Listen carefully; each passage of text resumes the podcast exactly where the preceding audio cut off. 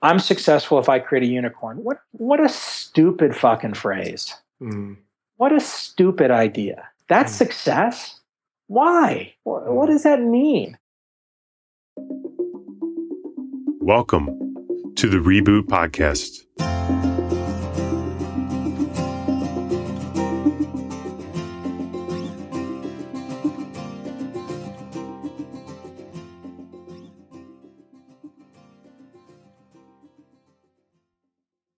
Can we live beyond compare?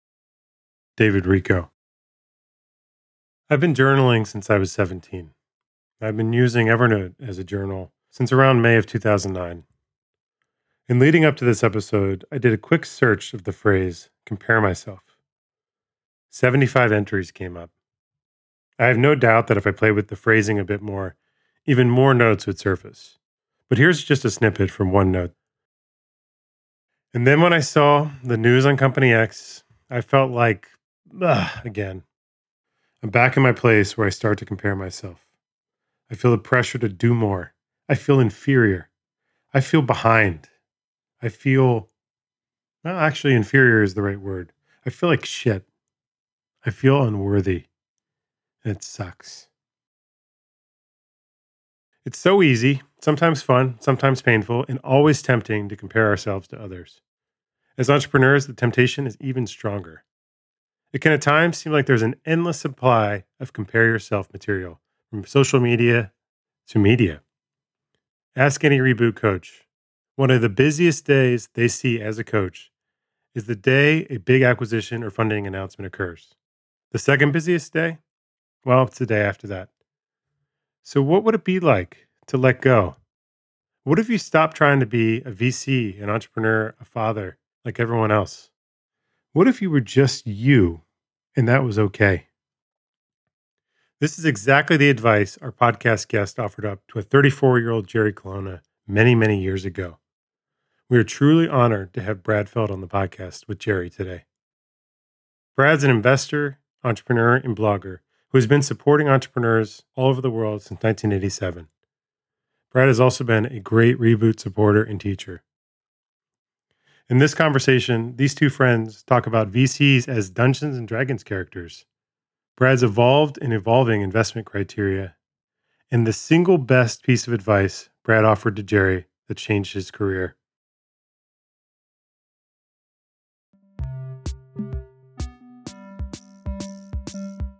Today's episode, we are proud to say, is brought to you by JustWorks. JustWorks helps businesses take care of their benefits, their healthcare, payroll, and HR. It's just that simple. We use it and absolutely love it here at Reboot. And Reboot is more than just Jerry, it's a full team of very talented people. JustWorks makes it so easy to take care of that team. So here's another member of the Reboot team. Hi, this is Jeff Riddle. I'm a coach at Reboot. So, Jeff, how did you become a Reboot coach?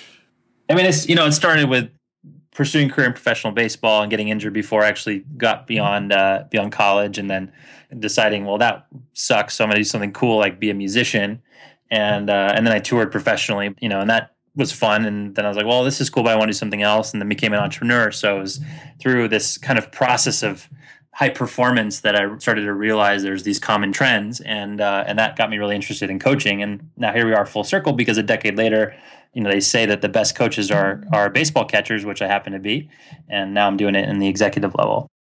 So, Jeff, how does JustWorks make your job and life easier? Well, it's basically invisible to me, and uh, except for when I get an email about once a month from Reboot, and all that email lets me know is that my bank account is bigger. But it's it's great because uh, it, it makes the process of receiving payment from Reboot so streamlined and easy, and really out of my awareness, so that I can worry and focus on things that are more important for my business. JustWorks, as Jeff said, is the right kind of invisible. It just takes care of our payroll, compliance, our benefits, even our 1099s with ease and top notch support so we can focus on things that are more important for our business. Grow your business and not your busy work. Get JustWorks. Learn more and to learn how we use it at Reboot, go to reboot.io slash JustWorks. Quick note before we start today's conversation with Brad Feld. we are planning a VC only boot camp for 2016.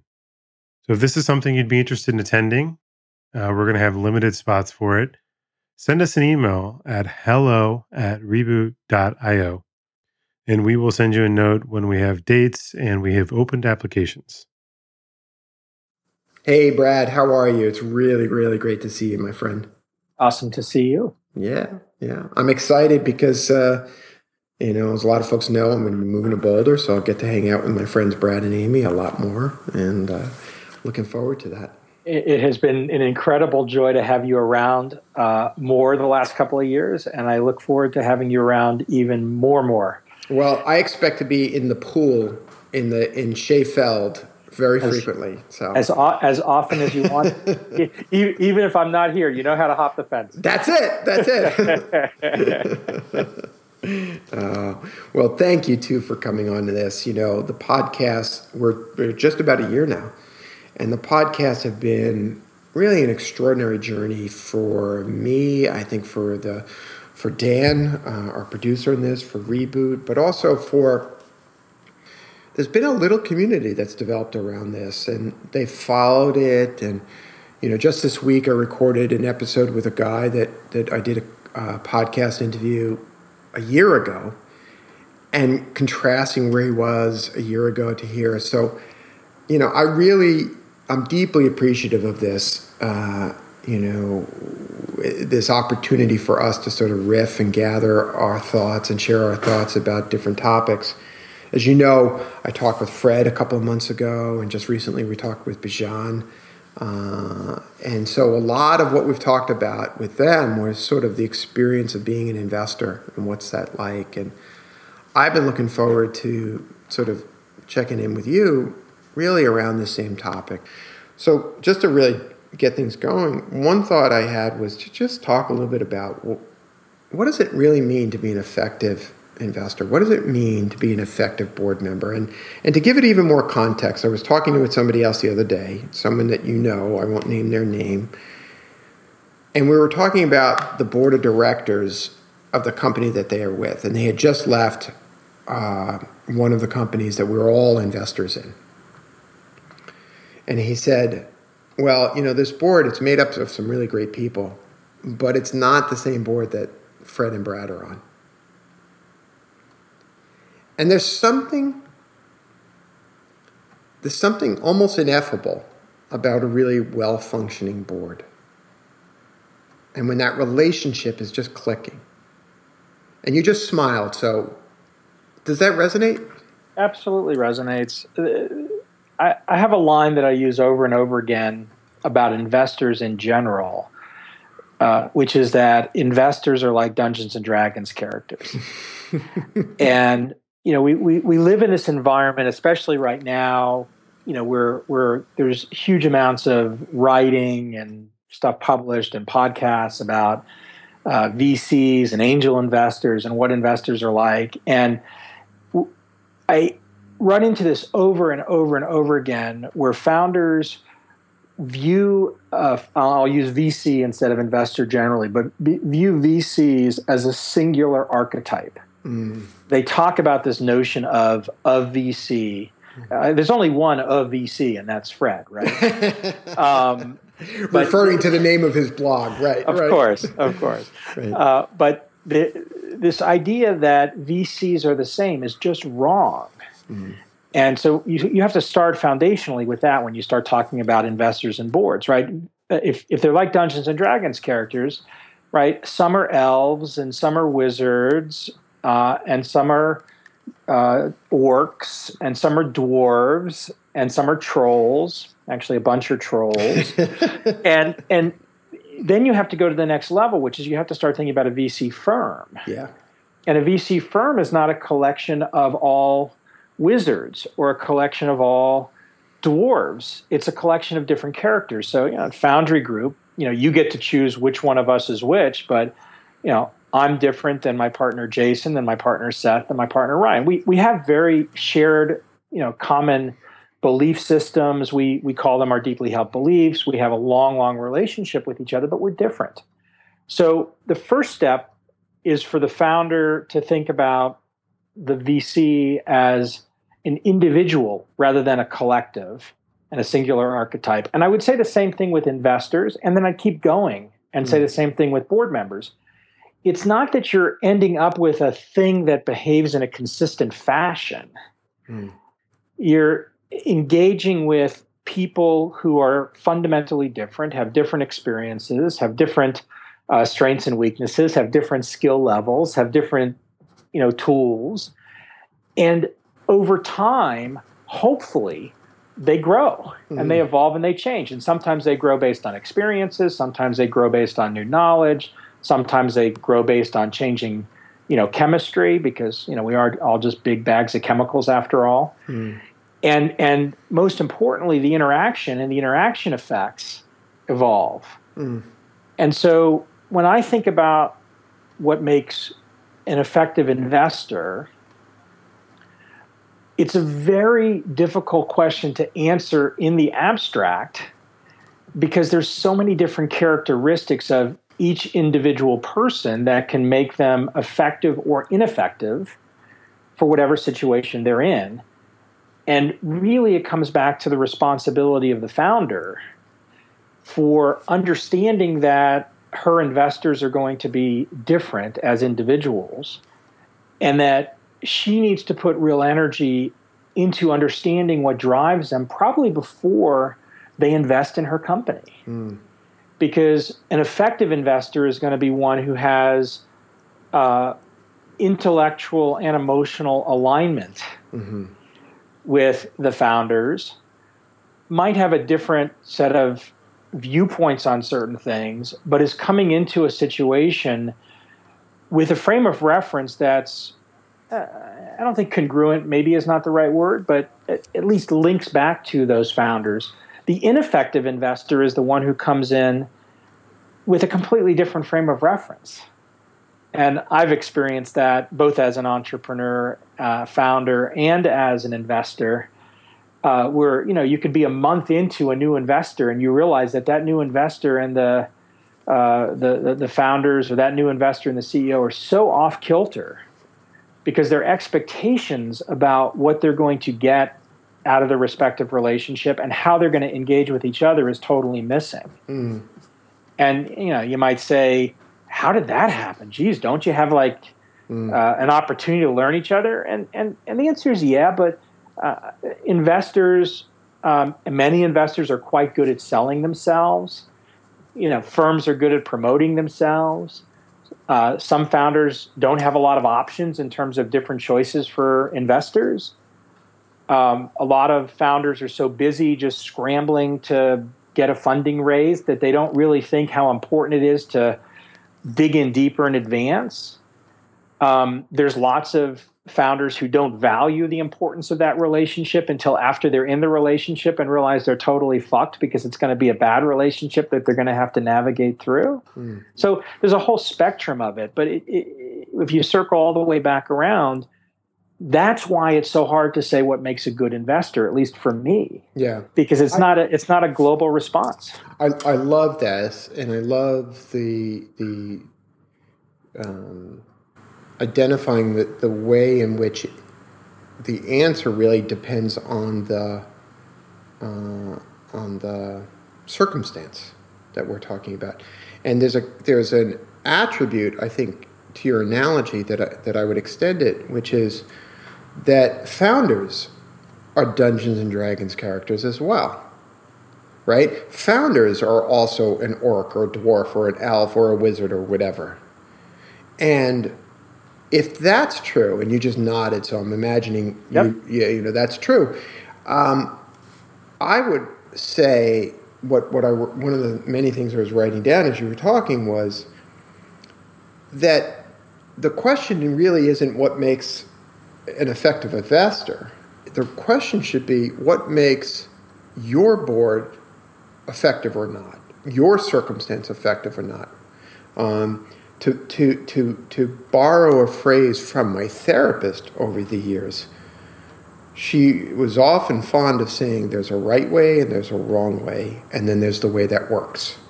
like right, that. right. And the way that works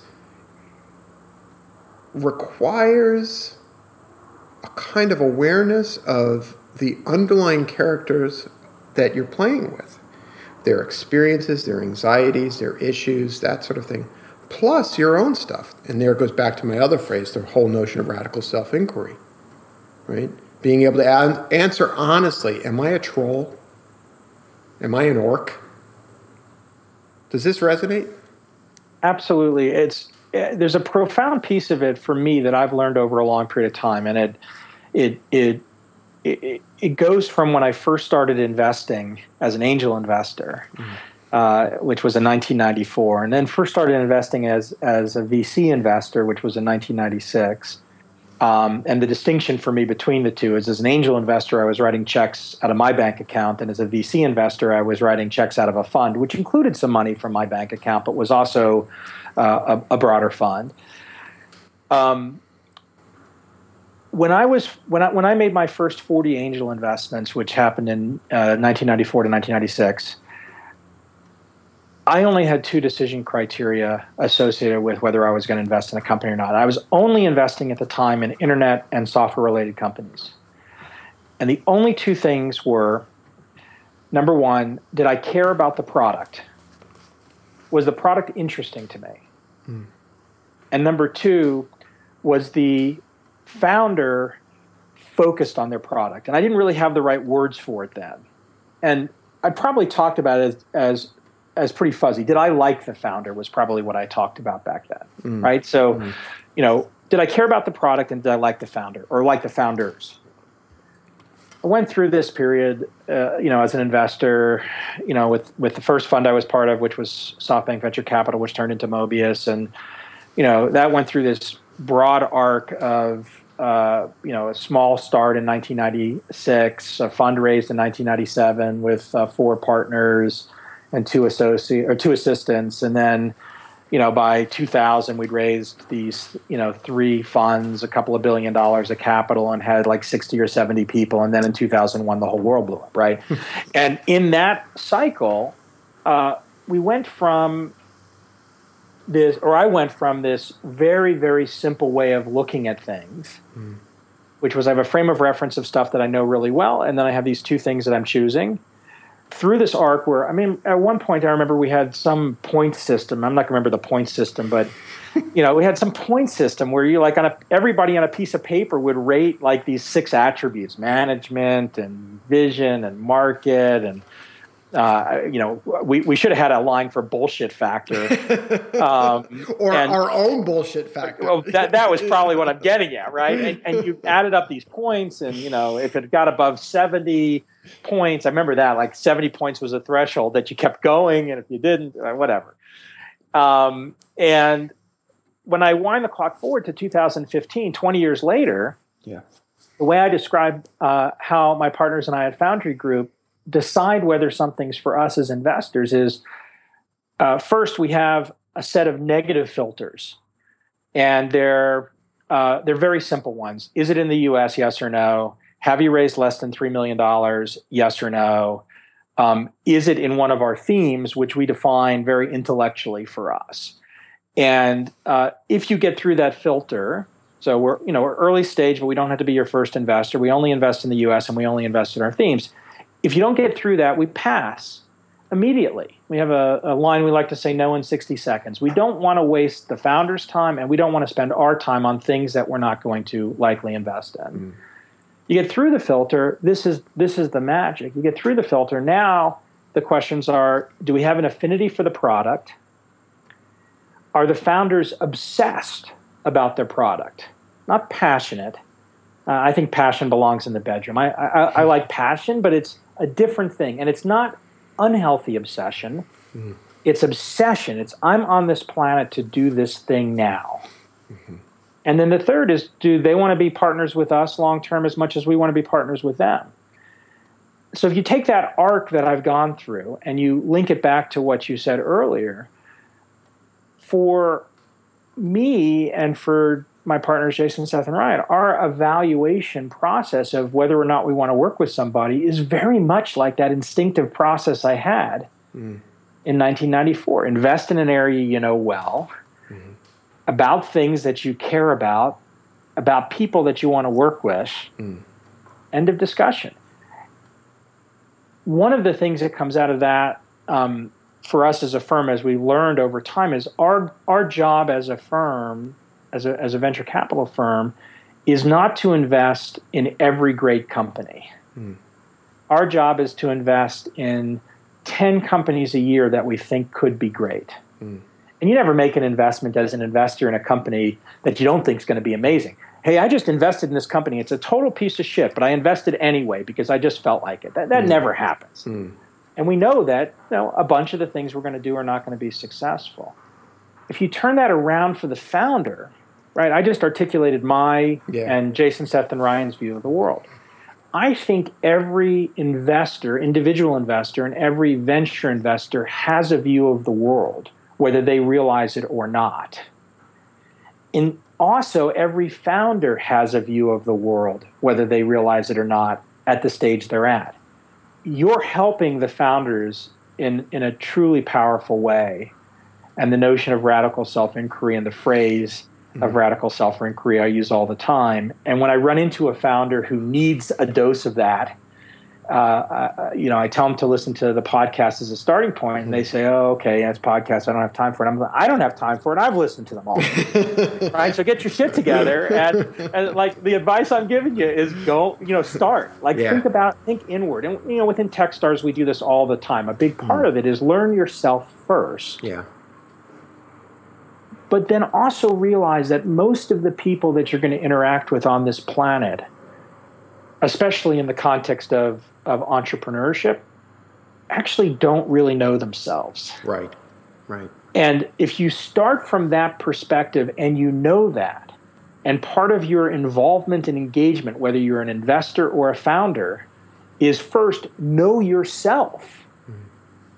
And then don't feel responsible for teaching other people themselves. Mm-hmm but allow yourself to be exposed to them when you're going to engage in a relationship, whether it's a co founder, whether it's an investor, whether it's an employee, whether it's a partner.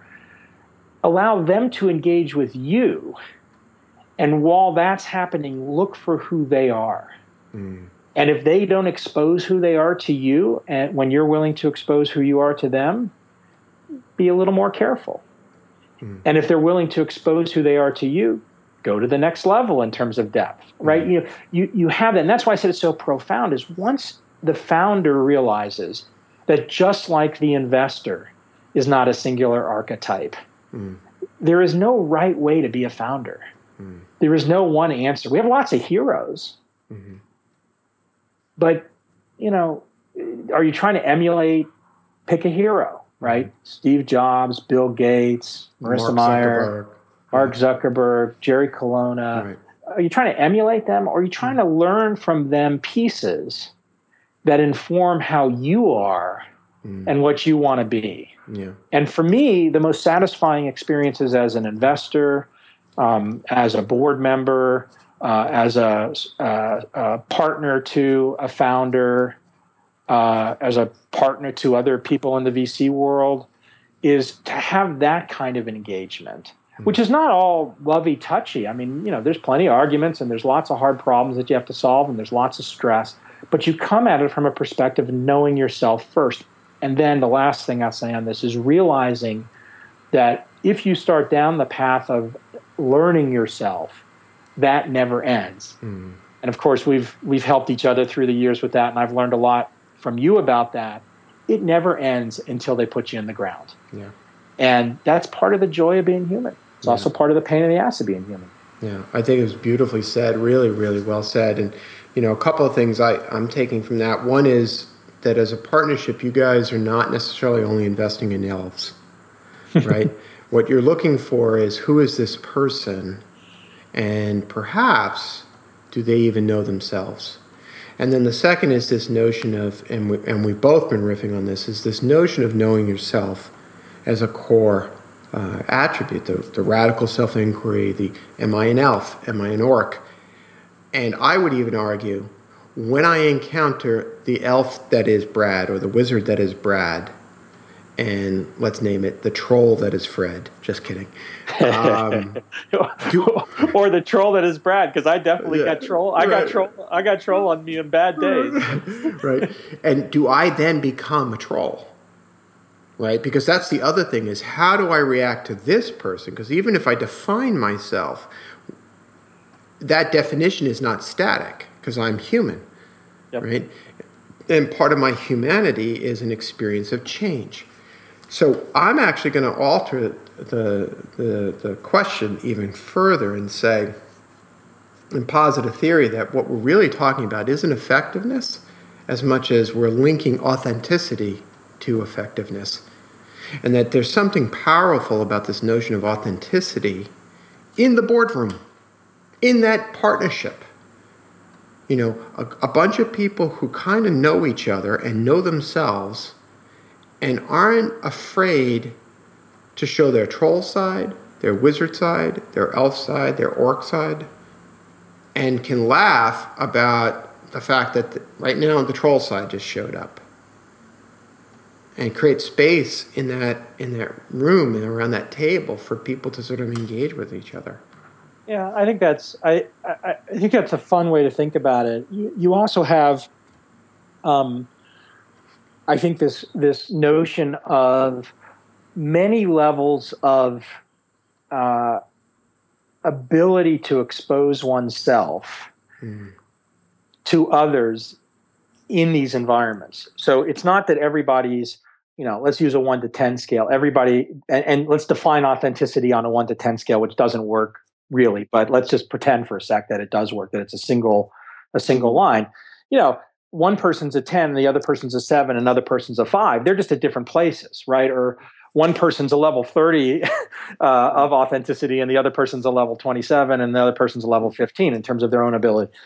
Um, recognizing that it's not just a single dimension. Mm. did you eat breakfast? You know how how are your biorhythms? Mm. do you have a headache um, did you stay up too late last night doing email? Are you under pressure because of fill in the blank at work? Are you under pressure because of fill in the blank at home? You know, is your kid sick? Did you have a fight with your significant other? Um, are you cold because you like warm rooms and the air conditioner is on? Are you warm because you like cold rooms? Did you eat? Uh, did you have two milkshakes at lunch instead of one? Uh, and now you're in a semi-diabetic coma. you know what's going on is an important part of it, and I think that it's very easy to lose sight of that as, especially in the boardroom, as you're the CEO trying to manage the interactions. It's also easy to lose sight of that when you hear something that someone says that you know is may be directionally correct, but is going to really impact negatively somebody else on your team who happens to be sitting in the room. Or when you have your own, you know, you had an extra milkshake or you're too tired or whatever, and you're having a reaction to something that you know is truth, but you're not ready to hear the truth. Um, or you don't trust that it's being said and coming from a place of support and help, but it's coming from a place of criticism. And then you layer on top of this, you know, uh, everybody has different experiences. If you, you know, if you're a, a CEO or a founder, you're in a boardroom. Everybody knows Mr. Socrates, the board member, right? Mr. Socrates can't help herself, Mrs. Socrates, right? I, I have in my mind, I'm going to try it for a month. Maybe I'll do it in September on my blog to instead of using he as the pronoun, always use her and she. Mm. So always use female gender for pronouns instead of male gender. And it's interesting how hard it is to do. I, I thought coming into this that I was going to try to do it, mm. and I already blew it. So I'm going to give up because I blew it. But uh, if you if you read my blog, uh, maybe maybe September will be the the female gender pronoun. Um, as as I try to rewire my brain not to default so much into a male gender pronoun. But but imagine a situation where where Mr. Socrates is is one of your board members, and every board meeting, Mr. Socrates asks 10 to 20 questions and never tells you the fucking answer and never makes an assertion about what he thinks would be a good idea And the and the questions are good questions. They're, you know, 20 questions, 10 of them are easily answerable, 5 of them are irrelevant, but 5 of them are really good questions. How as a CEO, how do you feel? By the fifth board meeting, you want to crack this guy's head open. You, you know, you're being attacked constantly because this person is asking you questions maybe not realizing that that's the way the person's trying to get you to an answer. Or maybe he is an asshole and he's just asking you questions and that's the way he operates. So, getting the next layer down is where the magic starts to happen. If you form your impression based on just the interactions, and you never say to Mr. Socrates one on one, Mr. Socrates, here's what's going on in my mind. I'm struggling some in our board meeting because all you do is ask me questions. I feel it makes me feel insecure. 10 of your questions I can answer. Five of your questions I don't think are relevant, but five of your questions are awesome. Are, are you really, do you think I'm stupid? Like, is that why you're asking me questions? Or are you trying to help guide me to an answer? Help me understand why you're just asking me these questions, because I'd love to know the answers to the ones that are the really hard questions if you know them. Or is this just the style? You don't have to be that direct, like, but figuring out in every situation of every relationship, building that. Um, when someone's on a board with with uh, with Fred and I, you know, and we've been on a handful of boards together over the years, we're different. We approach things different. We think about things different. We have, I would say, as as as investors who have grown up together, I think we have a lot of shared common values. Uh, I think we have a lot of um, belief systems that are similar if you actually look at what we've invested in over the years, you know, the overlap of the things we've invested in is fairly small. Mm-hmm. Much of what we've invested in are different areas, although some of it overlaps. So we've learned a lot of different things. But we approach problems in different ways. Our styles are different. That's incredibly powerful for a CEO who understands it. And it's probably maddening for a CEO who wants it to be packaged and easy. And we're both very easy to learn because we're so so accessible. I would suggest that Fred is just as easy to learn as I am easy to learn, whether it's you reading his blog or just interacting with him as a human. Now, take an investor who's not easy to learn.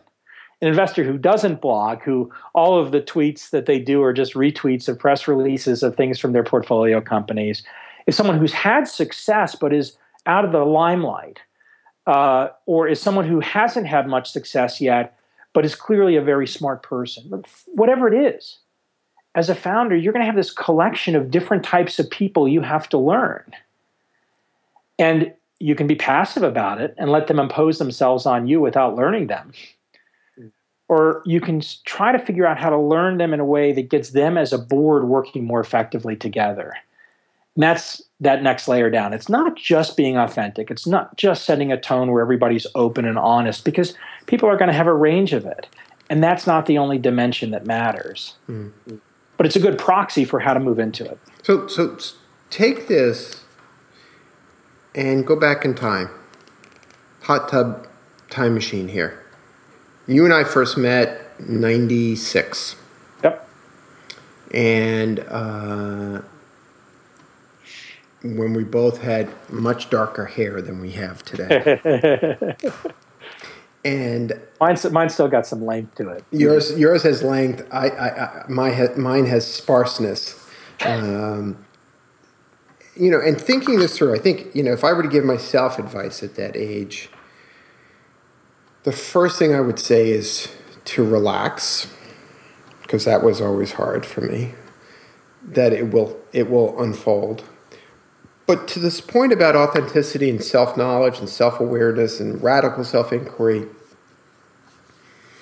I would be encouraging myself to, to really accept things.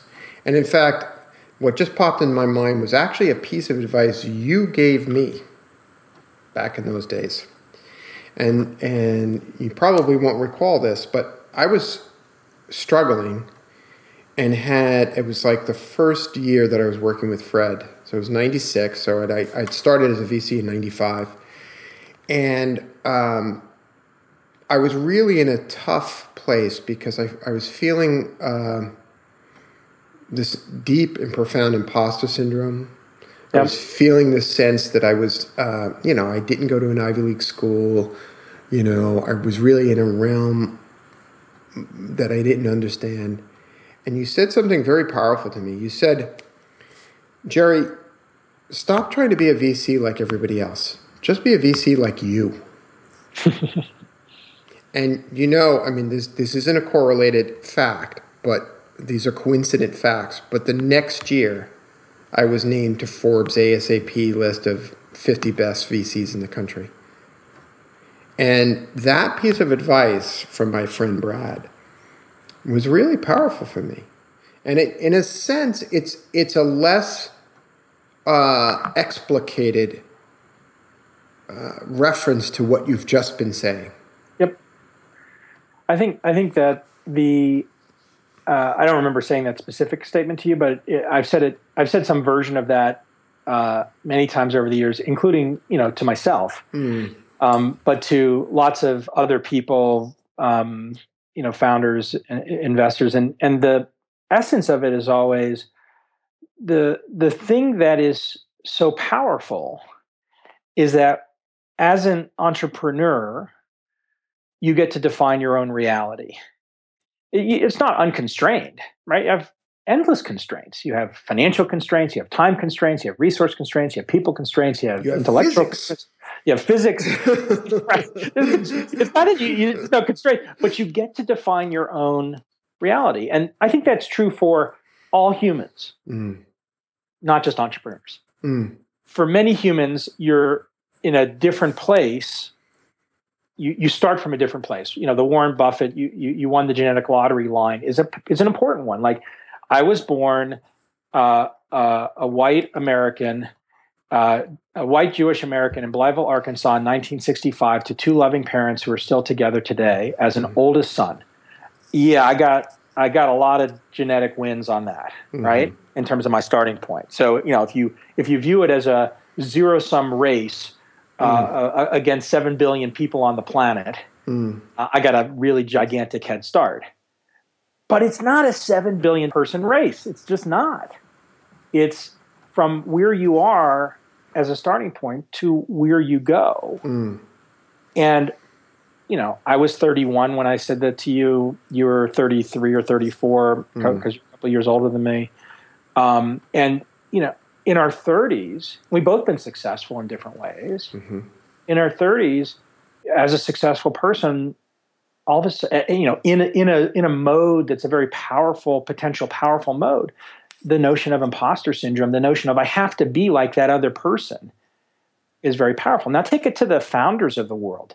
I'm a founder. I'm 25 years old. I'm 31 years old. I'm 42 years old.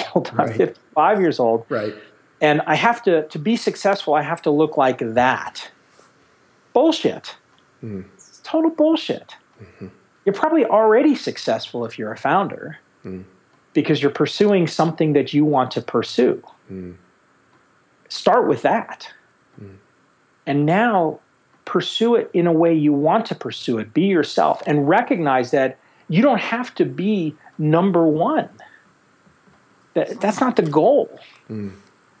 The goal is to pick a whole bunch of other attributes that you want to have satisfaction on. Mm.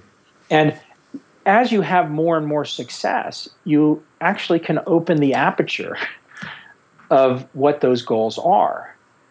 And I've had people say to me, but that makes it harder. I have more choices. and my response is, isn't that good? Mm. Don't you want more choices? Uh, I'd rather not have as many choices. Why? Well, it's frightening for people because they actually have to define what success is for themselves. Of course. Right. And, you know, that's part of the journey uh, that, that you go on.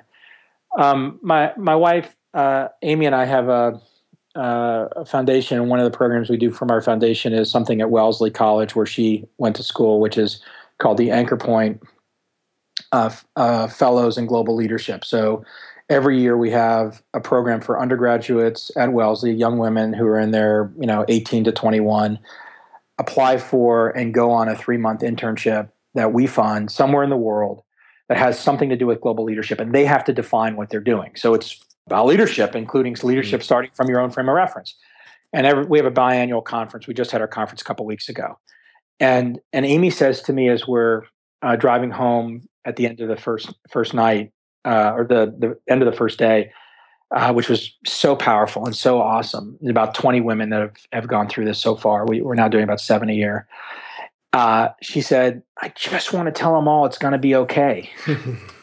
right? Because they're all in their, you know, late teens to mid 20s now. And, and they're they're magnificent, right? They're they're they're incredibly uh, uh, you know interesting, smart, powerful, confident, forward-thinking young women and we just want to as as people in their late 40s just want to say it's to be okay which is kind of the same thing just be you yeah yeah is is you know in, in a sense what i've heard you do in a beautiful way is kind of broaden and open up the definition of success and i'm thinking back to the folks that i know my children clients the folks that i know in their 20s who are so locked in not only to what the models are supposed to be of who I'm supposed to be, but also what is success. And that if you can if you can expand the notion of what is success, all of a sudden you can take in that success might be defined as being satisfied. Success might be defined as generally being happy, even though some days I'm sad, right? Success may be defined as, we often say at Reboot, quoting David Whyte, good work done well for the right reasons. Good work done well for the right reasons. You know, that success is not everybody coming out the same way. Does that make sense? I'll give you a couple more examples, mm. right? Success is not only the broad arc. Mm. It can be the small things. So success for me often on a Saturday morning is that I slept for over 12 hours the night before. Mm. I love to sleep. I've always been a great sleeper. You know, one of my superpowers is I sit down in an airplane, I put my seatbelt on, I close my eyes, and I am asleep until the wheels hit the ground. Mm. As long as the plane flight is less than five hours, no problem. And sometimes if it's more than five hours, I can do that without an Ambien. Mm. Um, uh, you know, it's a nice superpower to have because it's basically time travel. Mm.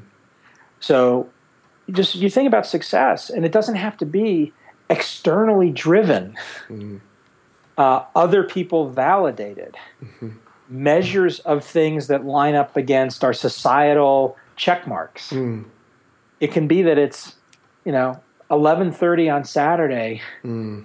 and I just rolled over and I thought to myself, "Oh, that felt so good." Mm. And I know that Amy's off doing her thing because she likes to get up earlier in the morning. And when I come out, she's going to say in her sing song voice, Brad Feld, mm. which is her morning greeting. And she's not going to be angry that I slept till 1130. Mm. She's going to know that that was a successful Friday night sleep for me after a long week of working hard. Mm.